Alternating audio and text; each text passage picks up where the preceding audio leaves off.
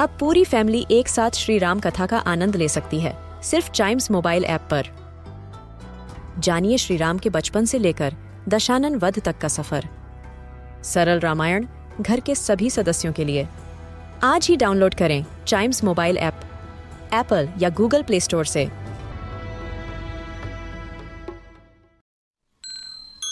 This is Chimes Radio, original podcast.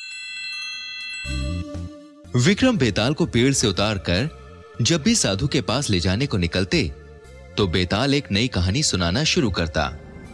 आइए सुनते हैं उनकी एक कहानी।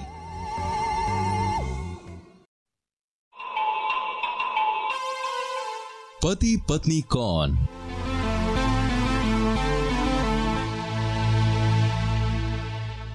बहुत समय पहले धर्मपुर नगर में धर्मशील नाम का एक राजा रहता था। अपनी कोई संतान न होने की वजह से वो राजा बहुत दुखी था। एक दिन राजा के एक मंत्री ने सुझाव दिया, महाराज, आप एक देवी का मंदिर क्यों नहीं बनवा के देखते?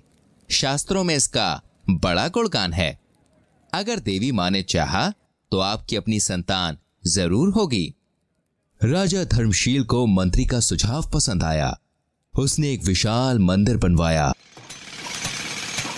और उसमें देवी की मूर्ति की स्थापना करवाई।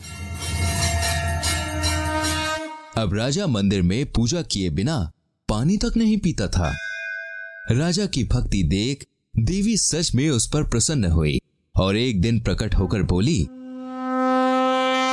राजन मैं तुमसे बहुत खुश हूँ। कहो तुम्हें क्या वरदान चाहिए? राजा ने कहा हे देवी आपकी कृपा से मेरे पास सब कुछ है। बस अपनी कोई संतान नहीं है। अगर आप आशीर्वाद दें तो मेरे घर में भी एक संतान का जन्म हो। ऐसा ही होगा। ये कहकर देवी ओझल हो गई। देवी के आशीर्वाद से राजा धर्मशील के घर एक संतान ने जन्म लिया। इस चमत्कार से मंदिर दूर दूर तक प्रसिद्ध हो गया। कुछ दिनों के बाद दूर किसी नगर से एक युवक धर्मपुर में आया। देवी मंदिर की कीर्ति सुनकर वो खुद को मंदिर आकर दर्शन करने से रोक नहीं पाया था। उसी अवसर नगर के एक धोबी की लड़की भी मंदिर दर्शन करने के लिए आई। युवक को उस लड़की को देखते ही उससे प्यार हो गया और उसे हासिल करने के लिए देवी से मन्नत मांगने लगा। अपने नगर वापस आकर के लड़के ने अपने पिता से धर्मपुर चल उस लड़की के साथ शादी करने की इच्छा जताई। लड़के के पिता ने धर्मपुर आकर दोनों की शादी धूमधाम से करवा दी। कुछ समय बीता। वो लड़का अपनी पत्नी और एक दोस्त के साथ फिर धर्मपुर से गुजरा। धर्मपुर आकर उसे अपनी मन्नत याद आई और वो देवी के दर्शन करने के लिए मंदिर की तरफ़ चल दिया। बदकिस्मती से मंदिर की सीढ़ी चढ़ते हुए लड़के का पैर फिसल गया। और वो ज़मीन पे जा गंभीर चोट आने की वजह से वहीं उसके प्राण निकल गए। बहुत देर बाद लड़के का दोस्त उसे ढूंढते हुए मंदिर आया। अपने दोस्त को मरा हुआ देख वो रह नहीं पाया और उसने भी अपने प्राण छोड़ दिए।